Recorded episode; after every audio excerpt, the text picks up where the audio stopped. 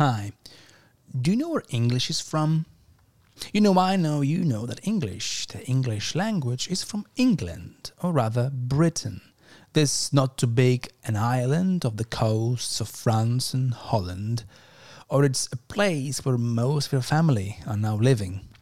But really, truly, where is the English language from? Have you ever thought about it? I'm sure some of you have given it some thought while studying all those irregular verbs or going to the depths of the difference between the present perfect simple and the present perfect continuous. And I'm also sure that your thoughts were not those of amazement and curiosity, but of frustration and anxiety. But the truth of the matter is that all these frustrating and anxiety inducing aspects of English its exceptions and exceptions from exceptions, its irregularities and lapses of logic have a historical explanation. In other words, by thinking about where English is from and how it has evolved over all those centuries, we might find out some of it rather beautiful or culturally enriching. With me to discuss the very eventful history of the English language is Anna Wojtyś, an associate professor at the Institute of English Studies and Vice Dean for Research and Cooperation at the Faculty of Modern Languages. Her research interests include English historical linguistics, with a focus on medieval phonology, morphology and lexis, sociolinguistics, and varieties of English. She is an editor of Anglica, an international journal of English studies, the journal in literary, cultural, and linguistic studies. I'm Bartosz Lutostański. This is IESP, an official Institute of English Studies podcast channel. I'm very sorry for the quality of uh, my voice during the interview. I was quite ill at that time. I'm sorry. I hope this will not prevent you from enjoying the show.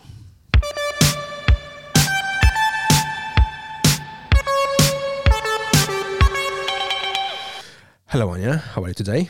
Hello. I'm quite all right. quite all right. Quite all right. Great. It's, it's quite okay that you are quite all right. I'm really happy that you found some time to meet up with me today. Uh, I'm sorry I'm, I'm taking up your time, considering especially the fact that the weather is so great outside. But we have a pretty interesting subject to discuss today, uh, which is the history of English. I've just uh, f- um, uh, found that uh, currently 1.3 billion people around the world speak English, uh, which makes uh, this language the most popular language at the moment. Um, and I'm just I was thinking about you know how many people who struggle with learning this language um, have ever thought about the reasons why this language is as it is, uh, right? So, for example, for example, uh, that it's so sometimes so eccentric and sort of kind of quizzical. Uh, but b- before we get to this sort of uh, this kind of eccentricities of language, Anya, I would like you to um, sketch out very briefly the history of of English, where it comes from, uh, what are its origins. Well, I think that uh, most people who speak English uh, at one point or another in uh, the process of learning, it's uh, wondered about certain intricacies of the language. Uh, there are quite a lot of irregularities in the language, and uh, I think that all those people who started learning it, um, the moment you come across a certain irregularity, you wonder for a moment at least. Um, so yeah, just for, for just for a, for a very brief moment, like why yes. the hell is this like this? I think yeah. I think it's always like that with a language. Uh, so. Um, you start with uh, learning English, uh, you come across uh, the system of pronouns. Uh, you probably start wondering why one of them is uh, spelled with a capital letter. yeah, exactly. You you come across the the system of nouns. You learn that uh, you create plural by attaching s, and then they tell you there is a list of exceptions.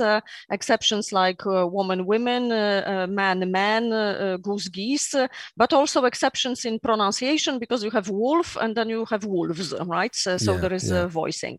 Um, you learn about verbs, uh, past tense, and you learn that, uh, yeah, in the case of some verbs, it is this. In the case of some verbs, it is that.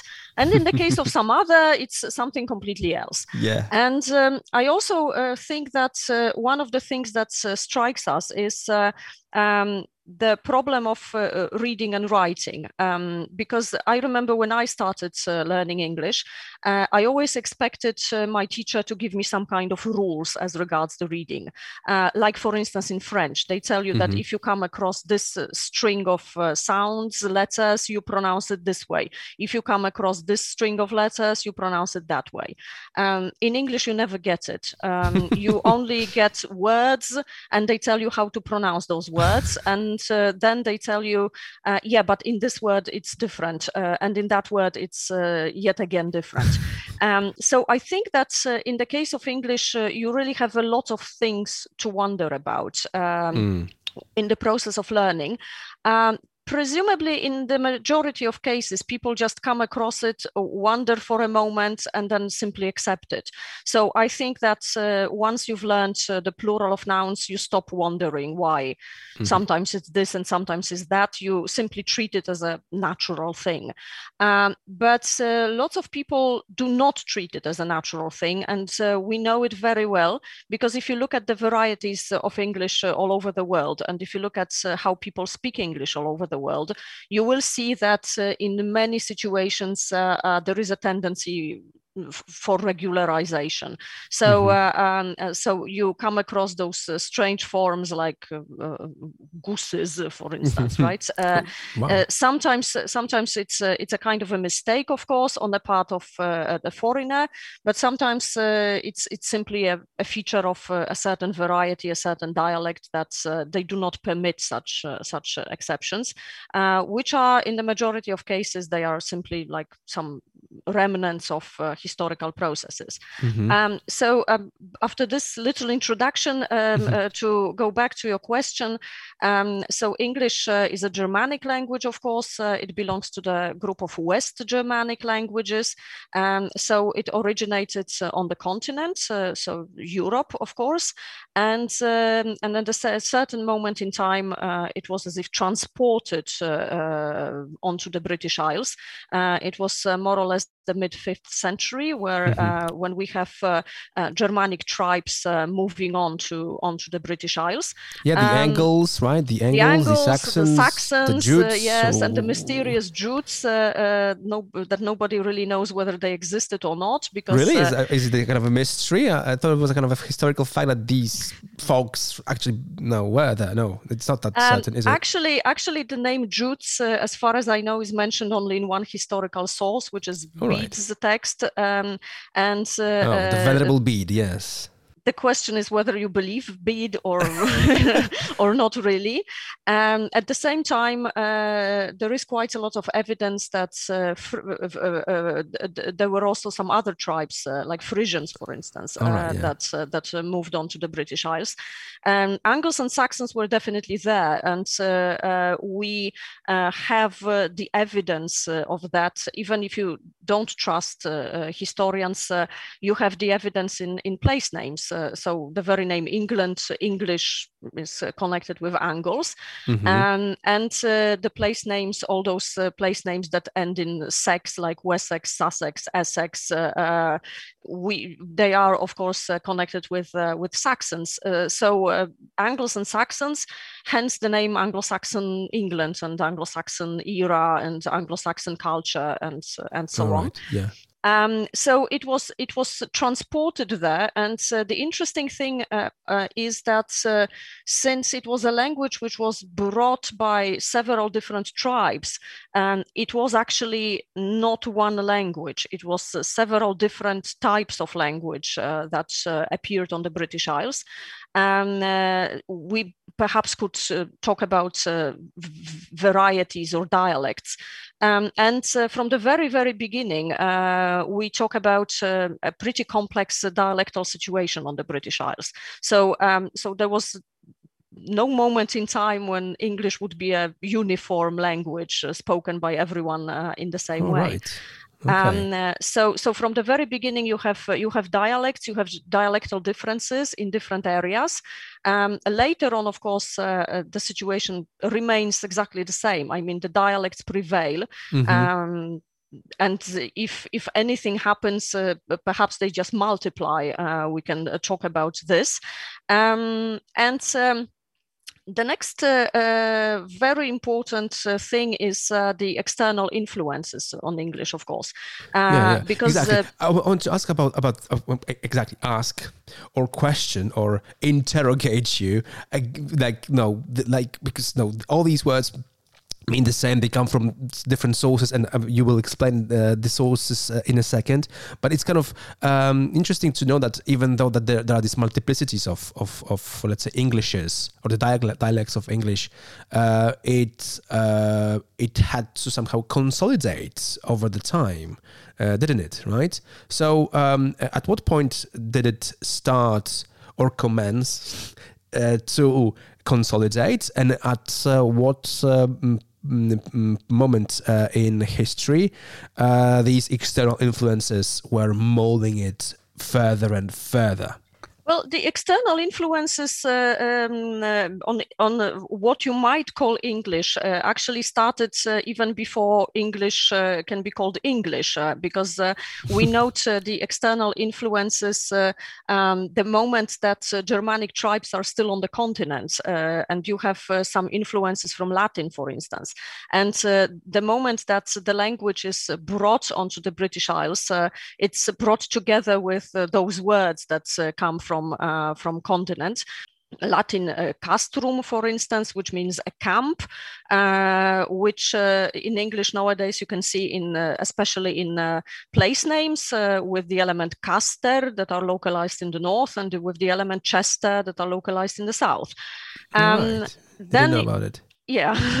Then you have uh, uh, then you have uh, uh latin influences uh, uh, continuing and becoming stronger and stronger um, especially after england became a christian country. So the baptism of england the end of the 6th century and you start to have this influx of religious words um, um, appearing in english.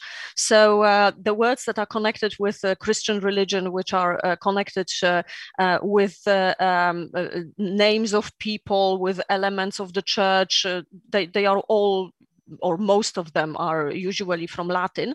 Sometimes they originated in Greek and then from Greek into Latin, from Latin into, into English. But uh, all those, uh, those basic, very basic names uh, that, uh, that we have uh, in English and, connected with Christianity are, are actually Latin names. Um, in fact, not only words, but uh, also, uh, for instance, changes of meaning. Uh, like um, you can give an example of, uh, of for instance, the word uh, uh, hell, which hell? originally was hell, -huh. right? Which was originally the name of the goddess who ruled like underground. And the moment that Christianity appeared, the word hell got those associations of a place where people go to after they die if they oh, are wow. wicked.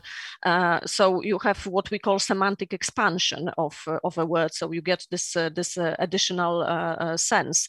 And so this is Latin, and um, and then you have uh, invasions uh, onto the British Isles, and uh, whenever there are any conquerors coming and uh, settling, uh, they bring their language and they bring uh, their own in impact on English. So we have Vikings coming um, onto England, onto the British Isles, not yet called the British Isles, um, and you have the influx of borrowings from Old Norse actually quite a lot of uh, words and uh, sometimes very important words because uh, the languages were very, very similar. And since um, Vikings, um, after the truce that was signed with King Alfred, they were given their own area um, on the, the English territory, which was called Danelaw. Um, they were actually neighbors with Anglo-Saxons. So you had Anglo-Saxons and you had uh, and you had Scandinavians uh, living um, Um, alongside, right? Being neighbors, living side by side, presumably um, having contacts and uh, communicating on daily basis. Yeah, obviously. And yeah. uh, um, it seems that uh, the languages were very, very similar as regards uh, the roots of the words, uh, because they, of course, come from the same source. They are both Germanic languages, uh, whereas the pronunciation was different and the endings were different. And actually, some linguists here find one of the reasons for the loss of endings in in English, because English was an inflectional language, and now it's not. Um, and uh, um, and then uh, yeah and the interesting thing that uh, you can see here is uh, for instance the so-called doublets uh, because scandinavians uh, for instance did not palatalize elements consonants whereas anglo-saxons did. So you have doublets such as for example skirt which comes from scandinavian and shirt which is an anglo-saxon word. And nowadays you have both in use in in the language. Wow, but amazing. they come from yeah they come from the same the same source, right? it's exactly the same the same word that um, is originally there, um, and that's why um, all the words we start with sk are actually Old Norse words. So sky, skal, ski, right, and so on. You you have uh, you have those uh, those uh, Scandinavian elements taken, um, and of course this leads us to um, Normans, the no Norman conquest yeah, the 10, and the famous 1066. 1066. Yeah. Yes. Um, so if uh, if a student of English philology remembers any date, then it's 1066, yes. of course, and uh, the the Battle of Hastings and uh, and the influence of uh, Norman French uh, on English. Um, so uh, the situation where uh, which continued for a few centuries where you have uh, two languages uh, uh, spoken uh, in england actually three languages if you count latin which was always the language of church and education um, so we have we have higher classes speaking French, um, or in fact Norman French, because it was it was a dialect of French, um, and you have lower classes speaking English. And um, and some linguists uh, actually claim that uh, English was pretty close uh, to extinction at a certain moment. And really, uh, was it? That's yeah. They they believe that uh, there was a possibility of uh, French taking over. Um, other linguists do not agree with them, but it is a fact that uh, for a few centuries, uh, English was not used for the so-called high functions. So it was not really used for uh, for administration, uh, for um, um, any uh, official uh, reasons. it was not used at the royal court. it was not really used by important people in the country. So what we might call like aristocracy um, and so on. And um, and the influence of French uh, is actually everywhere. I mean, whichever area of English you touch, you will find French there. Um, is the estimate true that uh, says that one one third of English, or even more, is actually French, but Englishized French? Is that is this? Is uh, it's always very okay. difficult to give any kind of numbers in the case of a language because um, because it always depends what you count. Okay. Um, uh, when I teach a course in the history of English words, um, at the beginning I give them some numbers, and uh, and then I give my students some sentences, and I show them the problems with counting. Uh, so, uh, so I asked them, is it easy to count the words in the language? And at first, everyone says, yeah, sure, right? And then we look at some sentences, and uh, I give them a sentence, and I ask them like, how many words are there in a sentence? Which seems to be a pretty silly question, in fact. but uh, we very quickly realized that uh, that it's not a silly question at all uh, because sometimes I get answers like one student says five and the other student says nine and they hmm. start quarreling. How, how, how come? you, you, you, must give us a for instance um, here because it's, this uh, is... it's it's actually a very very simple trick. Uh, so for instance. Um, uh, you you look at the sentence where you have a word the same word functioning as a verb and as a noun so it's like you know she was uh, right. uh, she was okay. supposed to chair a meeting so she was a chair of the meeting and the question is uh, would you really count chair as two words because it's a verb and a noun or would you count it as a one word which sometimes functions okay. as a verb and sometimes as a noun then you have uh, uh for instance words which uh, uh, which are used or have been used extremely rarely. Uh, the Oxford English Dictionary would give you a list of words that have been recorded once in in English, once, right? For instance, in the 18th century. Okay. And then the question is, do you really count such words? I mean, is it really a word in a language if it has been used once? Mm-hmm. Then you have the problem of dialectal words. So you have a word which is used only in Scottish English, or for instance, only in uh, uh, South African English. So would you count it as an English word, or would you not count it as an English word? Uh, not to mention okay. problems okay. of phrasal verbs, for instance, right? Uh, which is like the, the, the ongoing yes. debate. If you have a phrasal verb like uh, uh, put, put off, for instance, so is it two words which have a different sense or is it actually should it be treated as one word because it has a certain sense right? And and so on and so forth yeah, right? yeah. so you can you can multiply it and then depending on what you really count as a word you may you may manipulate with certain numbers. Uh, but uh, there is no denying that uh, the influx of uh, french is really amazing. Um, again, we, we sometimes have such exercises uh, with students where I show them English sentences where there is no English word, in fact, right? I mean, no originally mm-hmm. etymologically mm-hmm. English word, uh, which is perfectly possible to have such a sentence in English. Yeah. Um, or it's possible to have a sentence where all lexical words, uh, and this is in fact very easy, uh, would be foreign. So uh, only grammatical words like uh, prepositions or like determiners or pronouns are English words. Uh, those those little small words that that yeah. you have in English. insignificant ones. Yeah. Whereas all nouns, verbs, and adverbs and uh, adjectives are, are, are foreign.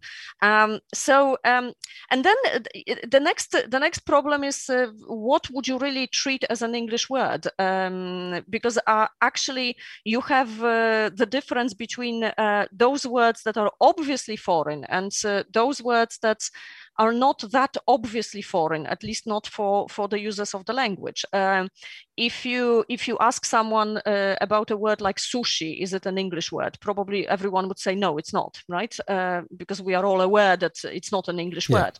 But if you ask someone about a word like uh, table, is it an English word? Then probably everyone would say sure it is, right? Uh, whereas it it's isn't. not. Okay. No.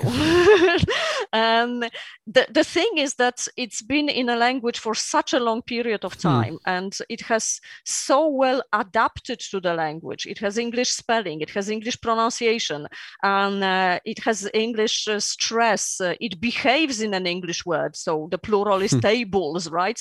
There is nothing foreign about it. So so people would claim that it is an English word. Um, it's not an English word, right? And now, if you imagine that you are preparing an English dictionary, then you would definitely include a table. Yeah. Uh, you probably wouldn't include sushi.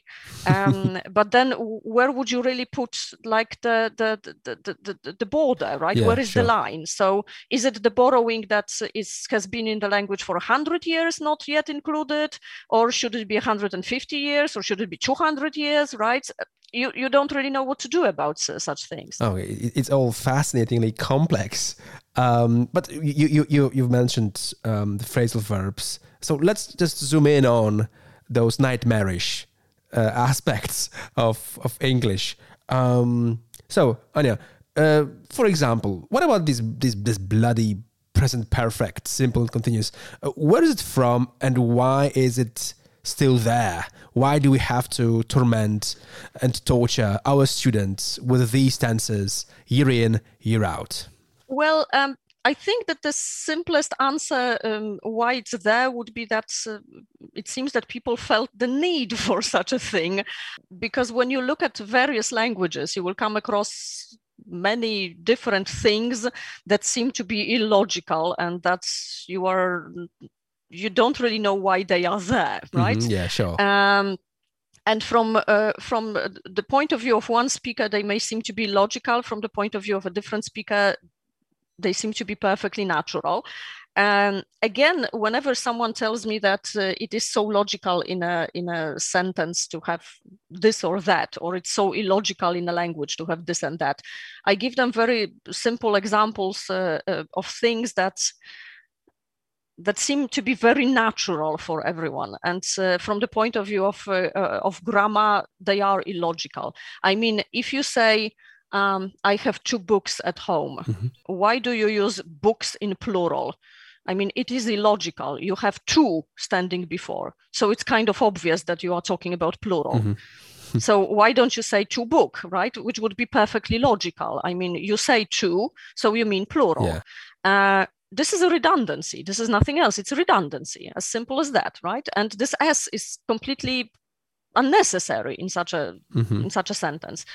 Okay, I see. Yeah. Yeah, and and and then it's like you know every everybody seems to be extremely surprised. Like say, yeah, yeah, right. Why do we do it?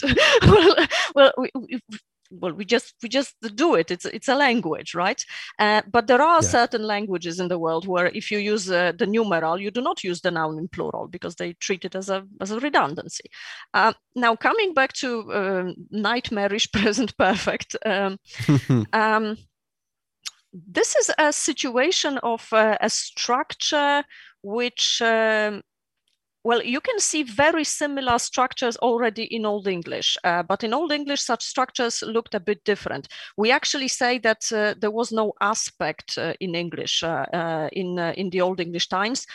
aspect meaning perfective, progressive, and simple, right? So the verb was just the verb; it was in one kind of an aspect. So you couldn't make it progressive, you couldn't make it perfective.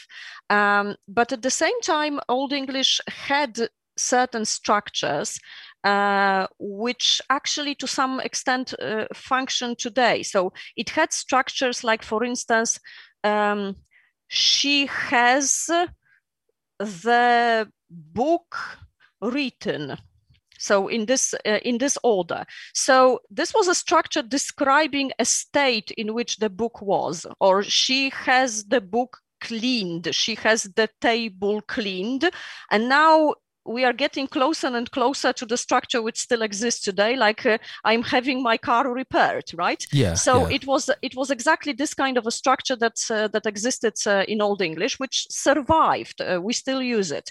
Now at a certain moment in time um, there was a, a, change in the word order and uh, the the uh, the verb moved closer to the auxiliary. So not she has the table cleaned, but she has cleaned the table. Mm-hmm. Um, and in this way, we start talking about uh, a certain shift in uh, interpretation, because if you have a sentence, she has the table cleaned, then we describe the state in which the table is. But if you have a sentence, she has cleaned the table, then the focus moves on to the action. What kind of an action was uh, uh performed? Uh, and this is actually the moment when we talk about the development of uh, present present perfect. Um, so it it developed from a structure which was very well established in the language uh, and uh, of course it's uh, started to be used as a kind of a structure that's uh, uh, that uh, focuses on on the meaning um, and unfortunately or who knows maybe fortunately hmm. once the aspect appeared so progressive and perfective you can combine aspect with tense this is the, the, the, the, possibility that grammar gives you. Because in English, you have two tenses. You have present tense and you have past tense. Now, the moment the aspect develops and you have three aspects, you can do various combinations. So That's you right. can have present tense with progressive aspect, with perfective aspect, with simple. And this gives us what we call present simple, present perfect, present perfect, progressive, right? And, and so on and so forth. And uh, it's very difficult to say why, but it seems that uh, English or, or the speakers of English kind of feel the need for uh, for such a structure, and uh, that's why uh, it's still there in the language. Because uh, presumably, if uh, if it was something that is completely unnecessary, then uh, it, it, probably would have disappeared. Yeah. again, please yeah. note that many varieties of English actually um, are very happy without such constructions. I mean, Americans don't really like present perfect, and they don't yeah. really use it, yeah. and and they still communicate, right? Yeah. so yeah, so so in a way, then studying English is not about just language, but it's about uh, a culture, uh, like like like how does how how a given culture sort of uh, determines the way we understand the reality and how we sort of represent the reality through grammar and language. Uh, Okay, um, I don't. I don't think it helps much.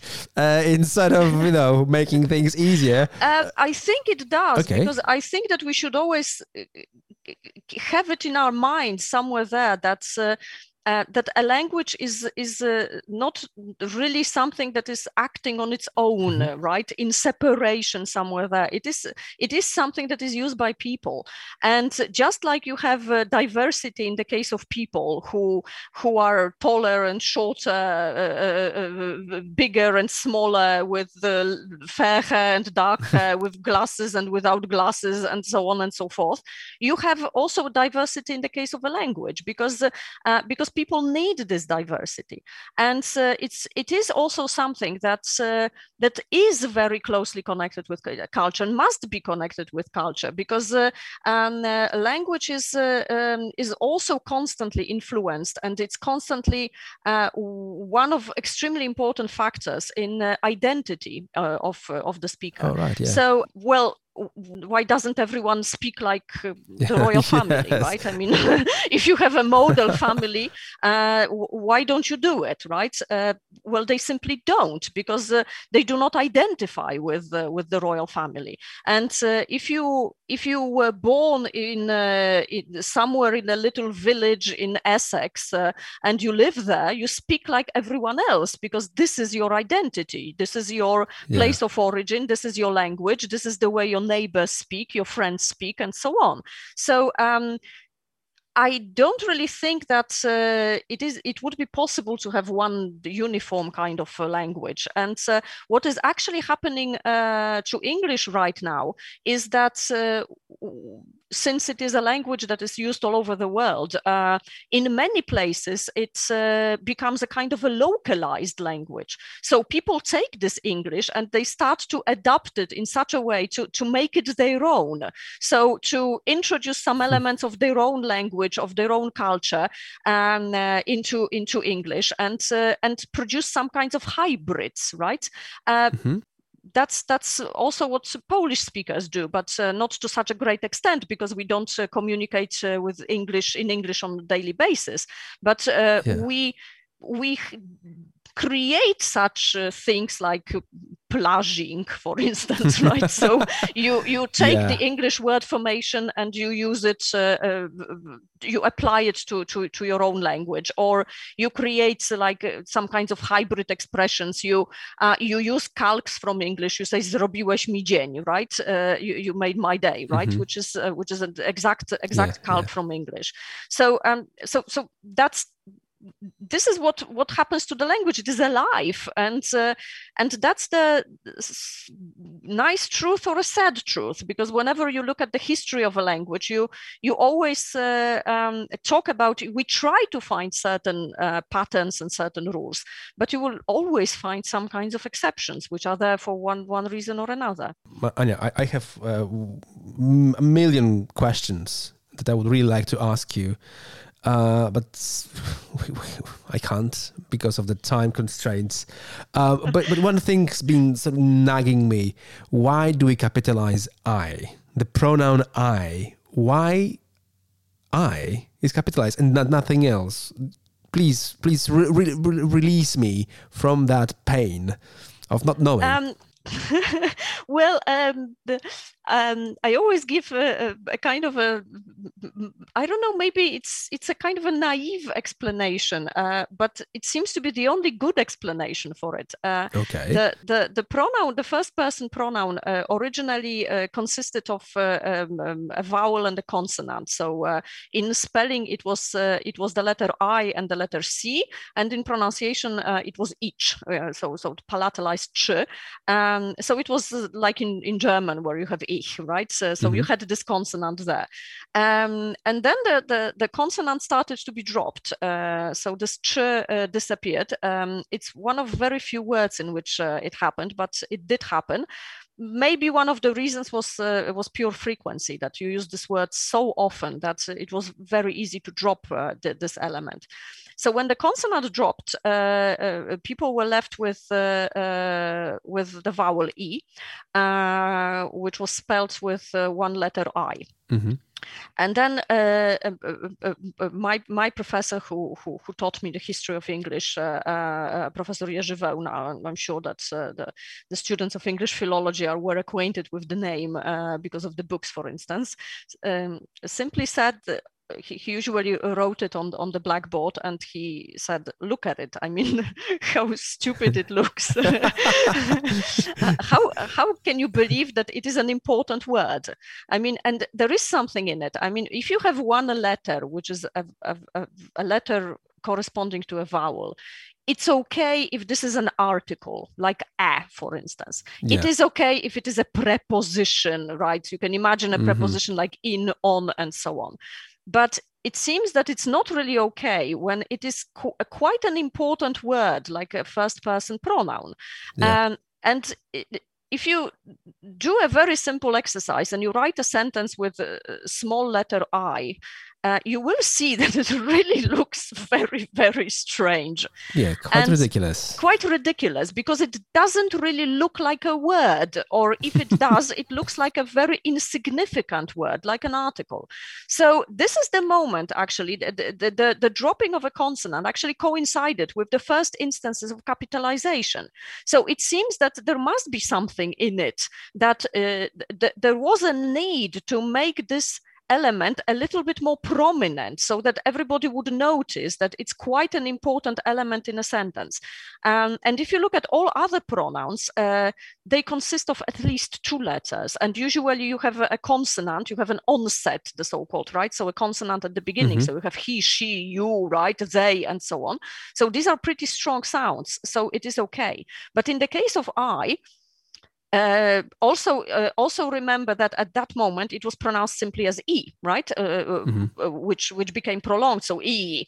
Um, so it was insignificant, not only in spelling but also in, in, the pronunciation. And this was probably just to draw attention of of the reader to to the fact that there is a personal pronoun there. Please note it's there. It's important. Mm-hmm.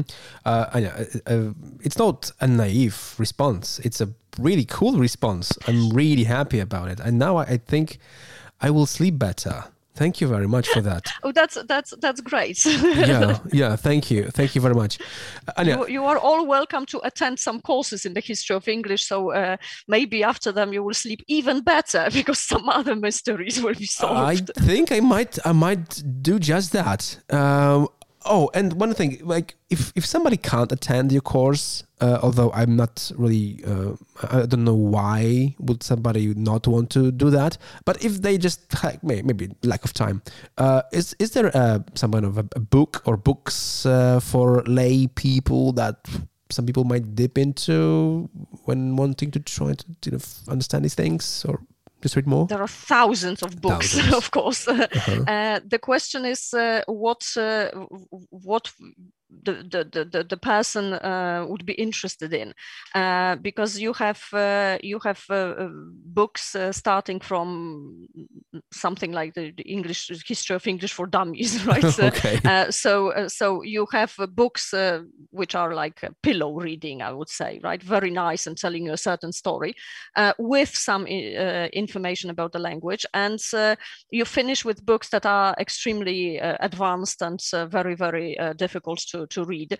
You have books that uh, focus on uh, morphology only and on phonology only and on syntax only and so on. How about this this this this, this dummy this dummy things? This- Okay, um, uh, Because- actually, um, uh, I think that a very good thing for for for a beginner uh, would be um, mm, like any kind of uh, David Crystal's book, uh, books. Uh, in fact, uh, because he he wrote a few, and uh, you his books are really very very. Uh, uh, easy to read uh, because his books are usually uh, in uh, in a form of certain stories um, and in a form of certain uh, interesting elements and certain intricacies.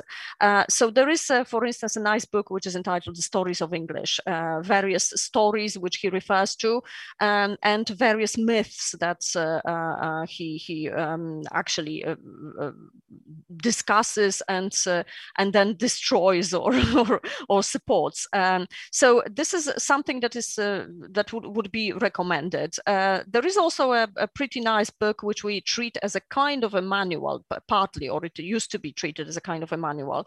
Uh, this is the book by uh, Pyles and Algeo um, uh, about uh, about the history of English, um, uh, where you also have uh, a kind of a narr- narration, like you know, this guy came and this happened, and then they fought, and then they won, and so here you have uh, the the influences on the language uh, and so on.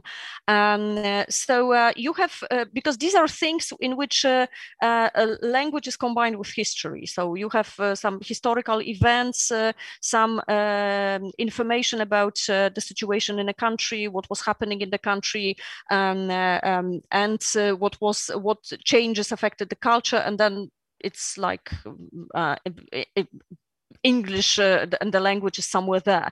Uh, whereas uh, books that are purely linguistics uh, um, are, are rather recommended for someone who's really interested in linguistics, or who would like to uh, take a look at. Uh, Yeah. uh, and then uh, unfortunately or perhaps uh, you probably will need to um, focus on a certain period. So first go through a book which is about old english and how the language looked like and then look at the book which is about uh, middle english and uh, how it looked like and so on. Um, uh, there are also um, uh, very nice uh, books about uh, changes in the language which are not uh, strictly speaking about english but they are about the mechanisms of a change in the language. So um, uh, they would be good for all those who uh, who do not really want to know when exactly a certain vowel in English changed into another vowel in English, but uh, uh, how come that, uh, for instance, uh, long vowels diphthongize, or how come that sometimes new syntactic constructions develop? Um, uh, so um, you have you have books like like April McMahon, for instance, Language Change, which is also a very nice reading, showing you also examples not just from English but also from many other languages. Mm, All right. Uh, I. Thank you very much. Uh, it's, it's it's been a You're fascinating talk. uh, I'm just um, I'm sorry, we just uh, can't speak uh, uh, longer. Uh, maybe on uh, another occasion. I would be honored, I must say. Thank you very much, uh, um, and goodbye, everyone. Yes. Bye bye. And this is it. Um, many thanks to Anna Wojtyś. I hope that having heard this show, you might look at English with a little bit of understanding. I'd also like to thank uh, Robert Zmijewski for his technical support, Wczasy, whose song Prince and Bowie you can hear at the beginning and ending of each episode. And last but not least, thanks to you for listening. If you enjoy the show, tell your friends and friends' friends about it. It would mean a lot for us. But for now, bye bye.